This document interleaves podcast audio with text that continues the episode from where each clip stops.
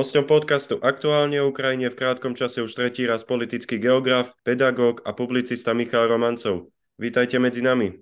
Dobrý den. Vráťme sa s odstupom pár dní k Prigožinovi vzbúre. Prekvapila vás, alebo ste očakávali už dlhšie niečo také? Eh, překvapilo mě, eh, že k tomu došlo tak eh, spektakulárním způsobem, to v každém případě. Přiznám se, že mě napadlo, že někde uvnitř režimu se objeví vůči Putinovi, řekněme, nějaká kritika nebo opozice, ale že bychom byli svědky toho, že řádově tisíce ozbrojenců, včetně techniky, potáhnou Ruskem, potáhnou na Moskvu, podaří se jim byť třeba jenom na krátkou dobu eh, obsadit eh, Rostov, což je velké, více než milionové město, že uvnitř Ruska vlastně budou ti zbouřenci, pravda, oni jaksi nesvedli žádnou pozemní bitvu, ale že budou sestřelovat vojenská letadla, respektive vrtulníky, tak to mě rozhodně nenapadlo. Putin v tejto súvislosti pripomínal udalosti z roka 1917, Skutočně se obával palácové revoluce? Uh, upřímně řečeno, já jsem uh, tenhle jeho výrok úplně uh, nepochopil, protože podle mého názoru šlo o něco jiného. Eh, myslím si, že ten eh, rok 1917 on eh, použil buď to prostě proto, že mu nedošlo, v čem je ta historická paralela milná, anebo proto, že chtěl ukázat na to, co by z toho vzejít mohlo. To znamená totální rozklad států, následně brutální krvavá občanská válka. Ale pokud se to, co jsme měli možnost sledovat, něčemu podobalo, tak to spíš byly vzpoury typu Jemelian Pugačov, nebo Stěpan Razin. E, mimochodem, vlastně ten, kdo by se chtěl pokusit o státní převrat nebo i palácový převrat, což se samozřejmě v ruských dějinách vždycky jak si dělo, stejně jako v historii jiných států, tak to je něco, co musíte provést v centru. Tohle ale v centru neproběhlo, tohle proběhlo vlastně na periferii, proto, jak říkám, mně to spíš připadá být jako ta spoura třeba právě Pugačovova, Eh, a v centru se nedělo nic. V tento okamžik nevíme, jestli se v centru nedělo nic proto, že Prigožin eh, v centru žádného spojence neměl, nebo proto, že ten spojenec z nějakého důvodu prostě nezareagoval tak, jak eh, Prigožin předpokládal, že zareaguje. Wagnerovci ťahli na Moskvu takmer bez odporu. Eh, já myslím, že eh, v prvé řadě v tom eh, obrovský, obrovskou jakoby z jejich pohledu pozitivní roli se hrálo překvapení. Myslím si, že na tohle to prostě, že to, tohle je alternativa, se kterou nikdo nepočítal. A teď předpokládejme, režim bude daleko obezřetnější a bude se více zvažovat i tahle ta možnost vývoje situace. To je první věc. A druhá věc je ta, že už jaksi režim zveřejňuje informace, že pokud by se bývale dostali, dostali eh, jako na hranice Moskvy nebo do města, tak tam, že by jim ten eh, odpor byl kladen. To může být pravda, nemusí, protože víme, že oni se nedostali. Prigožin sice tvrdí, dostali jsme se na 200 kilometrů od Moskvy, prošli jsme jako po ruském území téměř 700 kilometrů, nikdo se nám nepostavil do cesty. 700 kilometrů je strašlivě eh, jaksi dlouhá vzdálenost v kontextu Česka nebo Slovenska. V Rusku už je to jinak. A to, že eh, se dostal 200 kilometrů od Moskvy, eh, tak jasně, 200 kilometrů jako je, eh, když to vememe od těch hranic Ukrajiny, tak je to jakoby v úvozovkách už kousek od Moskvy, ale 200 kilometrů je pořád 200 kilometrů. Takže tady se spíš jako ocitáme potom eh, v oblasti toho, jako komu třeba držíme palce, eh, co nám přijde být jako důležité nebo, nebo nedůležité. Myslím si, že Prigožin svým způsobem jakoby nafukuje ten svůj úspěch, ale zase neznáme jak si všechny informace, asi je nebudeme znát, nebudeme znát nikdy, takže těžko vlastně soudit, eh, co všechno byl jeho úspěch, co všechno byl jeho neúspěch. O to šokujúcejší bol náhly zvrat, keď Prigožin oznámil, že otáča svoj konvoj. Čakali ste takýto vývoj? Já se přiznám, že to je další věc, která mě vůbec nenapadla. Myslel jsem si, že když už se dal na cestu, když už eh, došlo eh, k těm eh, oznámeným střetům mezi tou kolonou postupující a leteckými silami Ruské federace, takže budeme svědky prostě nějakého vojenského střetu, který ukáže, kdo je na tom lépe. To, že se v úvozovkách z ničeho nic zastavili, zařadili zpátečku a nakonec se ukázalo, že směřují do Běloruska, tak přiznám se, že to byl jaksi další z mnoha Eh, řekněme, mentálních šoků eh, té soboty. Wagnerovci zožali pri odchode ovácie významnej časti obyvateľov Rostova na Done. O čom to svědčí? Myslím si, že to svědčí e, zejména o tom, že e, jaksi Putinova pozice nebo režimu pozice, jakožto taková, zdaleka není tak pevná, jak to oficiální místa deklarují opětně, ono to není vlastně velké překvapení, protože ta představa, že uh, Putinovou, uh, Putinův styl vládnutí a zejména ty efekty, že je uh, trvalé vlastně oceňuje, já nevím, 75, 80% Rusů, při pohledu na to, co všechno v Rusku nefunguje a tady zdaleka nejde jenom o jak si tu neúspěšnou eh, vojenskou, eh, vojenskou výpravu na eh, Ukrajinu, tak jak si to neznělo věrohodně. Čili podpora režimu bude určitě menší, než jak se Putin a spol snaží, snaží deklarovat.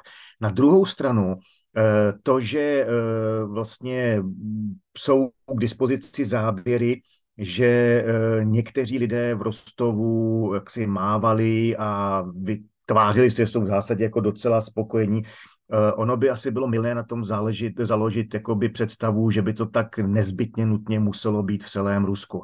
Eh, k Prigožinovi se nepřidal žádný, nebo respektive takhle řeknu, nevíme v tento okamžik, že by se k Prigožinovi přidal jakýkoliv eh, jaksi jiný aktér eh, důležitý, pokud jde o ten režim. Neviděli jsme nikde, že by došlo k nějakému rychlému ehm, eh, lidovému schromáždění, že by se v libovolné části Ruska vlastně setkali někde ve veřejném prostoru, řekněme aspoň nějaké vyšší stovky lidí a ty, že by měli tendenci podpořit eh, Prigožina. Co jsme neviděli ovšem rovněž, je taky to, že jsme neviděli žádný spontánní meeting eh, na podporu Putina.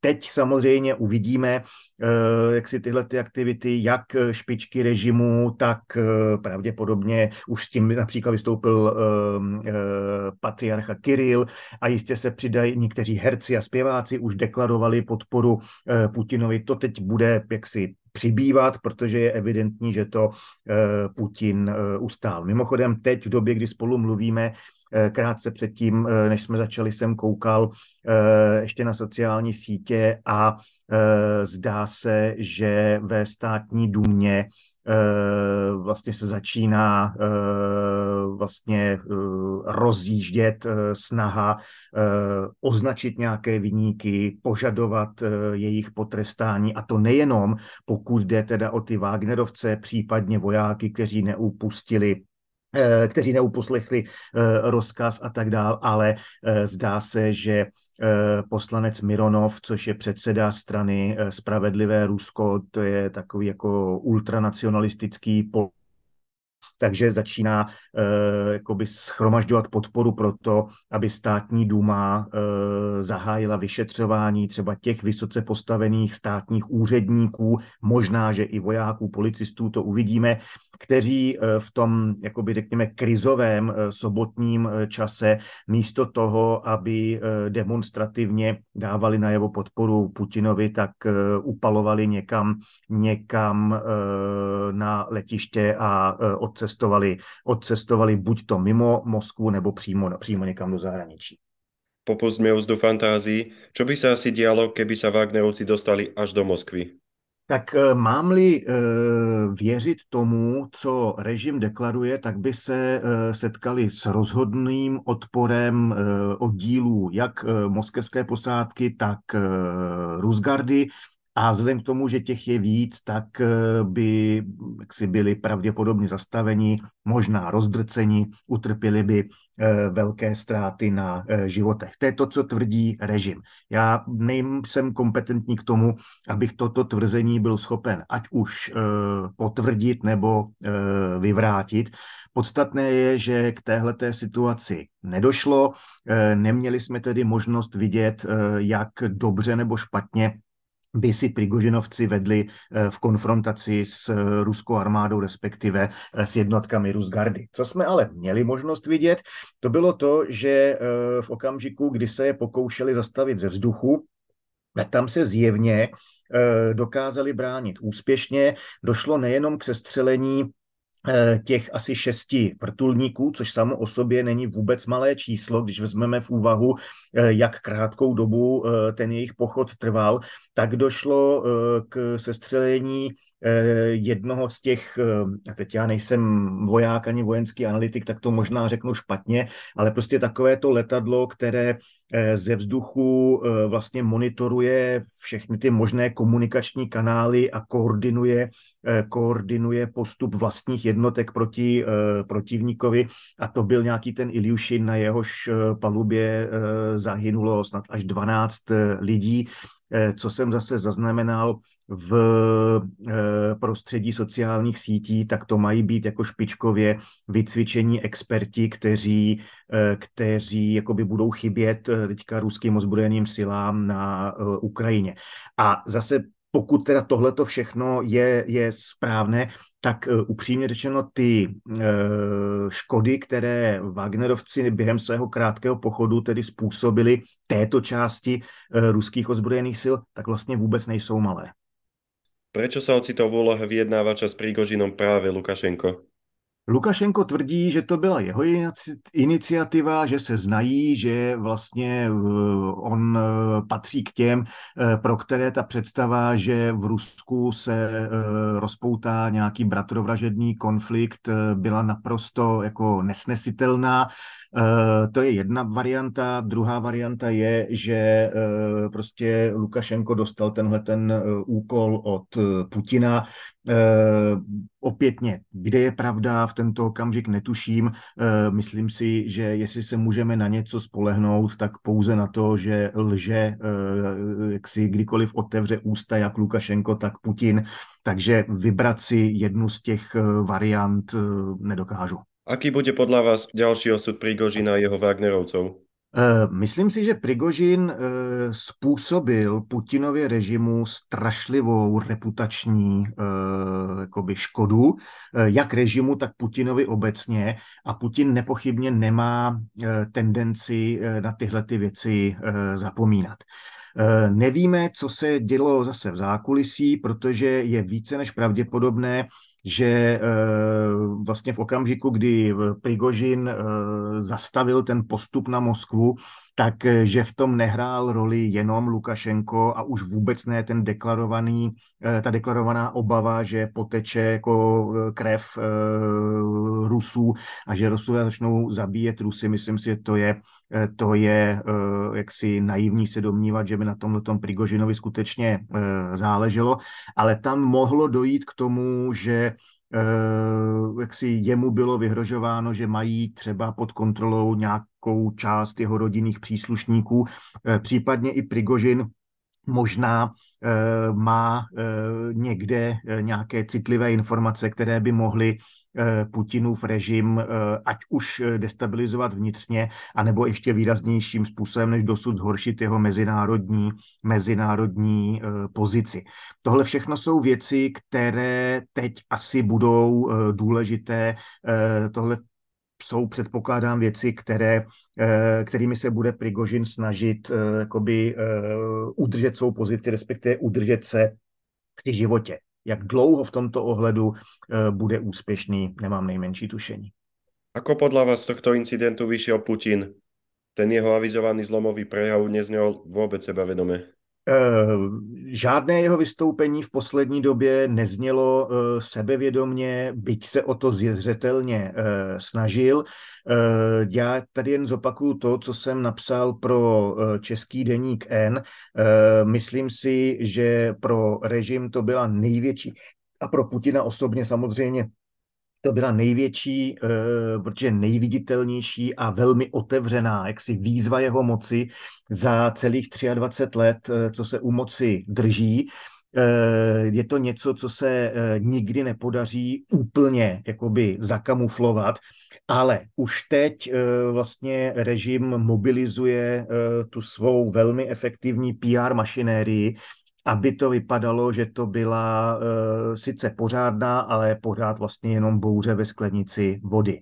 A myslím si, že Putin se pokusí uh, tu svou uh, pošramocenou pověst samozřejmě nějakým způsobem napravit a domnívám se vzhledem k tomu, jak se o těch sobotních událostech referovalo na ruských sociálních sítích, tak mně z toho vyšlo, že Rusům je v zásadě jedno, eh, že se válčí na Ukrajině, že se zabývají, zabíjejí Ukrajinci, pardon. Je jim celkem jedno, že ruská armáda není příliš uh, úspěšná, jsou schopni nějakým způsobem snášet ty dopady ekonomických sankcí, ale že byli upřímně vyděšení představou, že dojde k vnitrostátní nestabilitě, případně, že by to mohlo přerůst v občanskou válku. A to je situace, která vlastně byla podobná na začátku Putinova nástupu k moci. Eh, on, když na konci 90. let, na začátku tohoto století, eh, když eh, se z něj stal nejprve premiér, pak prezident, probíhala válka v Čečensku, v Rusku byla bezpečnostní situace velice špatná, veřejnost byla neustále konfrontována s rizikem teroristických útoků a Putin tehdy sebe sama Rusům úspěšně prodal jako osobu, Eh, která je schopná zajistit vnitřní, to zdůraznuju, vnitřní klid a pořádek. A myslím si, že něco podobného eh, Putin zkusí i teď. Zda bude úspěšný, to se teprve uvidí. V akom světle se ukázala síla kremelského režimu? No, eh, já to řeknu takhle. Ta akce byla tak krátká, měla tak obrovskou vnitřní dynamiku, že já bych si z toho netroufal skutečně dělat uh, jednoznačný závěr. Uh, v pátek večer a v sobotu ráno a dopoledne to vypadalo, že režim skutečně bude muset fyzicky bojovat o svou existenci proti odhodlanému a relativně početnému vnitřnímu protivníkovi. Pak jako velmi rychle ta situace ale nabrala radikální obrat. Prigožin zastavil a začal se stahovat tedy eh, do toho, do toho eh, Běloruska.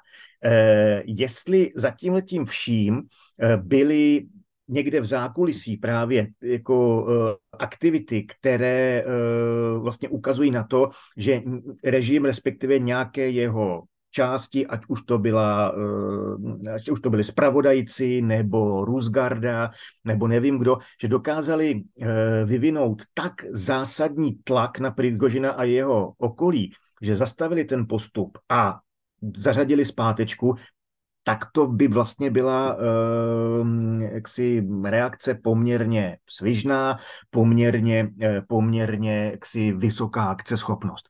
Otázkou je samozřejmě, jak je možné, že k tomu vůbec došlo, že eh, třeba pravodajci včas nedodali informace, že se něco takového vůbec chystá a že vlastně ti Wagnerovci nebyli zaraženi ještě mnohem dřív, než se dali do pohybu, ale opětně tady jenom odkazu na to, že ta informace je nepodařená. Už jsem dneska taky narazil na zdroj, který tvrdil, že eh, právě tam byla snaha eh, ministerstva obrany dostat eh, Prigožinovi muže pod kontrolu. Jím, že byla nabídnuta ta smlouva, že se mají podřídit ministerstvu obrany. Eh, to je to, co Prigožin eh, tím spektakulárním způsobem odmítnul, pokračoval ve své kritice a jistě si naši posluchači vybaví, že v pátek v noci vlastně na začátku té krize Prigožin tvrdil, na naše pozice útočí letectvo a vlastně proto se Wagnerovci dali, dali do pohybu a že vlastně ty útoky, o kterých Prigožin mluvil z té páteční noci, tak to, že byl vlastně ten pokus ministerstva obrany skutečně eh, jak si vzít iniciativu do vlastních rukou a podřídit eh, Wagnerovce své kontrole, respektive je zasáhnout natolik citelně, případně je jaksi hm, eliminovat jako, jako, jako bojeschopnou vojenskou jednotku. Pokud je toto pravda, tak pak je divné, že je, jako si nebyli schopni zastavit při tom postupu na Rostov, ale to, jako jak říkám, nevím, eh, jsou to zatím všechno jenom spekulace a nepotvrzené spekulace eh, ze zdrojů, které nepovažuji úplně za hodnověrné, ale když jak si se o té situaci bavíme takhle volně, tak si troufnu i tyto jaksi střípky informací veřejně diskutovat. Väčšina jednota kremelského režimu dostala asi vážné trhliny. Nepochybně ano ale teď právě uvidíme tedy, eh, kdo bude identifikován eh, a případně potrestán nebo zlikvidován jako ten, kdo buď to ty trhliny pomáhal vytvořit, anebo kdo včas eh, nezačal bránit jaksi jejich, jejich šíření. Putin podle mého názoru ve snaze právě nedat Prigožinovi žádný větší v úvozovkách kredit, než jaký má, tak eh, pravděpodobně nebude snaha ty věci začít dělat velmi rychle, eh, případně nějaké personální změny a tak dále, aby to nevypadalo, že eh, režim je pod tlakem, ale za, řekněme, po odeznění několika málo týdnů, tak se můžeme dočkat nějakých větších personálních pohybů. Opětně na ruských sociálních sítích už jsou k dispozici zatím samozřejmě nepotvrzené informace, že začíná docházet ke změnám ve struktuře eh, vojenského velení té eh, operace na Ukrajině. Eh, uvidíme, jestli eh, je to náhoda, nebo jestli se prokáže, že to, že to eh, jako má nějakou přímou vazbu na to současné dění, s tím, že náčelník generálního štábu vlastně by byl zbaven toho přímého bezprostředního velení té operace, zůstává nicméně v pozici náčelníka generálního štábu a teď, že se za něj teda bude hledat nějaká náhrada. Kráča medvěd na hliněných nohách do vlastnej záhuby?